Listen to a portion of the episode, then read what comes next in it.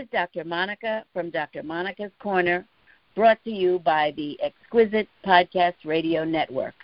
I'm delighted to be able to share time with you today with my friend Monique, who has read some of my work and listened to some of the podcasts, and she's agreed to share her thoughts and her reactions to my work with you through this this um, podcast this evening. So, Monique, I'm all ears. What you got to say? I don't know. I'm thinking. I've been thinking about it, and I have read some of the work, some of the, your your book, and I mm-hmm. first the first time I picked it up and started reading it, I actually had to put it down, and it had nothing to do with what the content was. It's just I kept seeing you and all the little interludes that I was reading. okay. and then I thought, and I thought, and I, and I, that really surprised me because mm-hmm. I'm a, I'm a creative writer, and I'm able to create things and worlds in my mind that are totally fictional, that they're not based on anybody or any particular thing, and people always go, well, did you do that? No, and I, no, I didn't do that. That's just something I thought of. And I said, finally, right. I had to put it that this is something that she thought of, and she's just writing it here. But for for but the first few times I picked it up, I would go, oh, Monica, and I close the book and. and then I try it again. I go, oh, Monica. And my favorite one was when it's you have a segment in there where you were met um uh well not you but the character meets a um somebody and she went off dancing with him and, mm-hmm. I, and I mm-hmm. could just see you just dancing around and I was like look at them you know it was just a weird thing but I know that you know writers especially creative writers we're able to take something out of nothing and mm-hmm. make a whole world out of it and it has nothing to do with you or anybody that you know. It's just a world that you've created for that particular instant. And then next week you can create a whole nother one. That's right. It's your imagination that feeds you, and the characters yes. kind of take it someplace. You're absolutely right. Yes. Mm-hmm. Yes. So, so, but I did enjoy. I did enjoy. I, I, you, up until that point, I hadn't been interested in erotica or writing erotica or even really reading erotica. You know, mm-hmm. I romance didn't I still don't really get into romance books that much because mm-hmm. to me they just say a lot of the same things over and over and over. And then I had to really understand that your book was not a novel. It was just short interludes of imagination and then mm-hmm. once I really understood that, I really appreciated it. Because it's a whole mm-hmm. book of short interludes of your imagination, which is awesome. Did you find that you, uh, my goal is to educate and titillate. I, I, I own that. That's my goal. So, uh-huh. did you find some things that you had that kind of reaction, like I'm learning something, but it's turning me on, kind of thing? Um, no, I don't. Didn't really get turned on. I was highly entertained, but not not necessarily turned on. Okay. You know, I I was trying to read read it to my husband, and he was like, what is that? I said, this is what one of my friends wrote. He goes, who? And I told him, I said, here's the here's the lady, and I showed him a picture of you, and he goes, she ought to be ashamed of herself. And I and I'm like, why? She's a writer. She wrote this, and he was like, okay, whatever. So it was just a, a hit and a miss with him, yeah. So mm-hmm. that there and we go. Interesting. It's interesting because another friend of mine, actually, it's a couple, and when we were talking about it, they were leaving the book in the bathroom, and as each of them used the bathroom, they were reading the book. And I thought, that's not the scenario that I envisioned. I envisioned couples reading to each other. And he said, "No, that's my wife. I can't. I can't say this. I can't read this stuff to my wife." And so we yeah, then got her involved and got into this conversation about um, wives, mothers, women, friends, girlfriends, you know, play multiple roles. And there's nothing wrong with someone in a marital situation who can express him or herself sensually and sexually. And he he it, it, it really took him aback because he was thinking uh, sacramental almost. And when I tried to explain to him that if you are two people that really care about each other and you are doing the maximum to pleasure one another, the satisfaction, the orgasm that can result can be beyond spiritual. And so, you know, we, we've kind of gone back and forth about this, and every so often I touch base to see how they're doing. And it has taken him some time to think of his wife as a sexual being. He thinks of her as the mother of his children. And I kind of laugh sometimes and say, Well, how'd you get the children? But in his mind, that was to make a baby. It wasn't, you know, he wasn't thinking orgasm and stuff like that. So part of what I'm trying to do is to help people talk about what they're doing and why they're doing and how they feel about what they're doing so that they can enhance and you know what they're doing. Um and and i think sometimes men are the ones that have more barriers sometimes than the women. Well, I know in our relationship, I he has way more barriers than I have, and I I Mm. I I personally have thought that it is uh, a southern, as a cultural southern thing, you know, Mhm. southern culture for men to to be that way. But Mhm. you know, uh, because when I lived in the north, it wasn't an issue. Mhm. But in the South, men want their wives to be, you know, they want to be pretty on their arms. You know, God Mm. forbid that whore in the bed stuff happens. You know, it, it might storm out the bedroom. But you see, that's my point. Why can't the lady, the wife, the mother of the children, be a vixen, whether it's the bedroom, the living room, the kitchen floor, wherever it is? Why can't she have that same enthusiasm? I mean, to me, when men step out, it's because that's what they're looking for. yes, and they can have it at home if all they have to do is say, "This is what I want." I'm a person. If you tell me, if you can put it into words, I can make it happen. Problem is, Mhm. can't put it into words. And Or see, you say you want to, yeah. you, want to try this? Okay. Uh, you like this? It's okay. You know, okay, okay. Well, after 40 years of okay, it's just okay. Yeah. But you see, you've hit the nail on the head for me because I I appreciate it beyond words when I can converse with a woman who understands that yes, she can be the lady and and she can be the the, the sort of, you know, wife stereotype and she can be the mom. But, you know, she can tear it up too.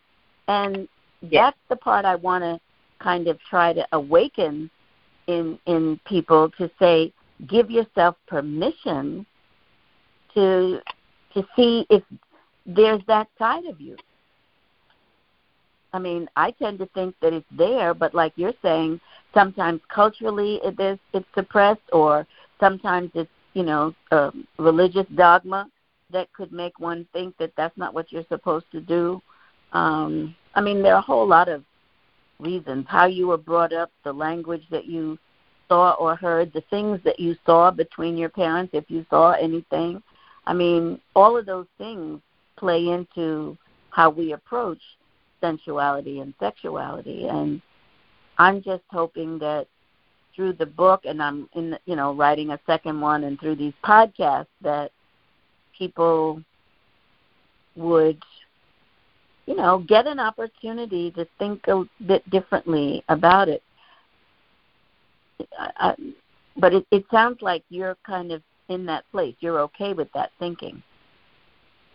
I'm very much okay with that thinking. I think that between consenting adults especially married adults that whatever you guys agree upon together that's not uh, you know offensive or shaming or hurtful you know i think mm-hmm. that you should be able to do it. Mhm i'm wondering the language in the book. Did that impact you one way or another? No it didn't. Um the language I found it very tasteful, and uh, and, and very tasteful and non-offensive. That's that I would say. Yes. Mm.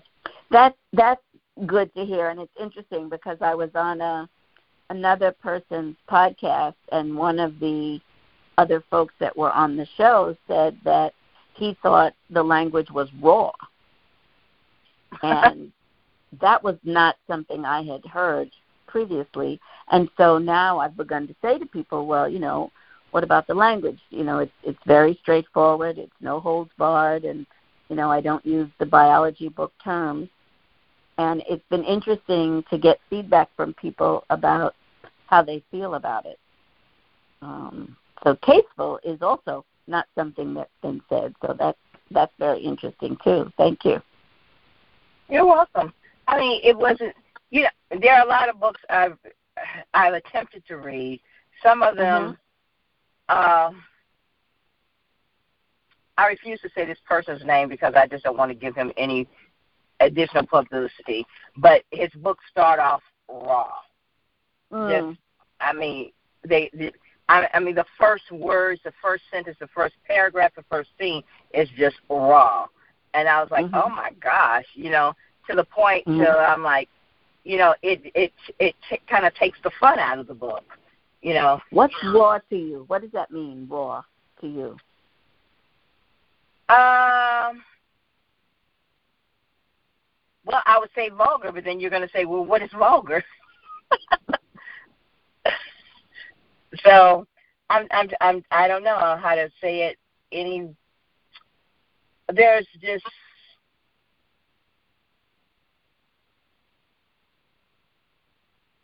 the the instead of saying using um,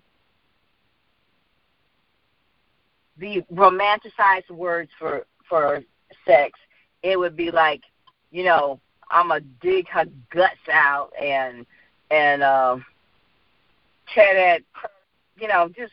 So it was more violent almost. To me, I mean, it was just yeah. raw, and I was like, "Uh, okay. you, you got break. Okay. I'm, I'm, I'm break you know, I almost broke her back, breaking her back out. And I'm like, how does this sound? How is this for, you know, how does this play into romance? I don't know. So, well, and it it, it it doesn't play into romance, and it doesn't really play into erotica either. The the goal of erotica is to titillate, is to bring about sexual awareness, awakening. And so if you're talking about breaking somebody's back, that in to me suggests something violent, something that um yes, you know, I I don't know I would say raw, but I I would I would be um unhappy to read I wouldn't want to read something that talked about sex in any of its um, whether it's a position or it's an attitude, anything that would talk about breaking something, that would that would bother me. I would agree with that. Yeah, um, it was it was recommended to me by a friend who said it was a good, but girl, that book is that book is it have you sweating. I was like, okay, yeah, because I'm worried about somebody dying in here. Listen, any other thoughts you care to share? Uh, no, but I tell you, I I will tell you that since listening to your podcast and um, listening and reading your book and another author, I've gotten a little more interested in in erotica. You know, not mm. just reading it, but possibly even writing it. You know, because mm-hmm. sometimes I've I've written scenes in the past, and I'm like, eh, you know, and then I've written whole stories and just left out the sex part because mm-hmm. I don't want to. I just didn't want to go there and mm-hmm. think on that. Think think of ways to put it together where it sounded. Mhm. Um. Hmm. Where it titillized, where it's titillizing, titillizing, mm-hmm. the titillization, put it together so that people can see that. But I'm I'm opened up my mind a little bit more, and then I um, met, an- met another writer. Uh, her name is Bridget Midway, and she writes about bondage and uh, S&M. Ah, BDSM. Okay. BDMSN, and so I've I've started reading a little bit of her stuff, and at first it was like, oh, but now it's like, huh, okay, that sounds interesting, mm. or that sounds mm-hmm. different, you know. I wonder mm-hmm. how, how does that actually work, you know. So it, it, it's taken me in another direction in my reading. Mhm. Had you read the Fifty Shades trilogy? I tried to read it, but I felt like the book was just written so poorly. You know, mm-hmm. I know that the storyline is supposed to be great, and they've made what three or four movies out of it. But to read the actual book, the writing is so. To me, the writing is very bad but I know that it sell it's a million dollar seller, so a lot of people like it. Mhm. It just it took a lot to um, explain, I think, in a way that folks could understand that with BDSM, it really is about permission. You know, if if mm-hmm. if the submissive says no, it stops and and that in a way can be very powerful. So um but you know what? I um appreciate your taking time to talk with us about your thoughts about what i write. I would wonder if you would be willing to share with folks what you write because you have also um sort of charted some different water and and your writing isn't um sort of straight romance and it's different. And I think perhaps folks would be interested in hearing about what you write about. You could take a few well, minutes actually, if you want to. I can. Um, actually, I've written a. Um, it's called New Adult. It's a little. It's a it's a step up from Young Adult. It's called New Adult, and but it's a vampire story, and it's about a couple, a werewolf and a vampire who meet, and so um, and she, well, the there's a little girl who's given a school assignment, and she happens to be a werewolf, and she's given a school assignment to write one of those stories on if you could meet anybody, you know, past or present, who would you meet, and what questions would you ask them? And I think that's an assignment that's been given out through the years because I remember having to do it when I was in school. But this little mm-hmm. girl decides that she, if she could meet anybody in the world, she would like to meet the very first vampire ever. And she doesn't know who it is, where he is, or how to find him. And so her, since she doesn't know, she, you know, does what all little 13 year olds do. She asked her friends, and her friends told her, well, let's make a call out to the universe. And so they go and they call out to the universe, and in return for her call, instead of getting one vampire, she ends up with six and Ooh. the story progresses from there. Wow. And see, that again is what I love about writing. You get an idea. It doesn't necessarily have to be how you're living your life, but you use your imagination to allow yourself, in a sense, to be transported to a whole different environment. That's, and that's the beauty of that. writing. Uh, that's the beauty of writing and since then I've I've written a couple stories, and I'm working with another guy. I publish stories for other people sometimes, and I'm working with a guy now, um, Big Johnson. Uh, he's right. He's writing, you know, sto- short stories that have mm-hmm. um, a lot of well, he says it's got a lot of sex in it. And I'm like, okay, well, whatever, you know. But it's his story, so if he wants to Right. write it, and it would it would be in a on the adult level. So yeah, Mhm.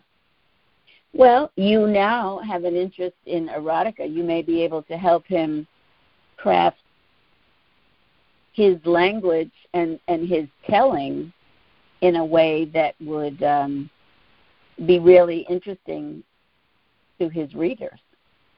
I I I would like I would love to do that, but I but I want him to be able to maintain that male voice, that male perspective, you know, because Mhm. women get it women get it a lot of times from from a woman's point of view and we're like everything is soft and sensuous and but you know i'm just i'm and i i we've only talked recently but i'm curious as to what his plan how he's going to pull it off so i'm i'm Mm. looking forward to that Well, come back again and let us know how that's working out, okay? I will definitely do that Thank you so much for this time. I really appreciate it. You take oh care. thank you monica the same All to right. you thank you very much Well, folks, I hope you've enjoyed this conversation with my friend Monique.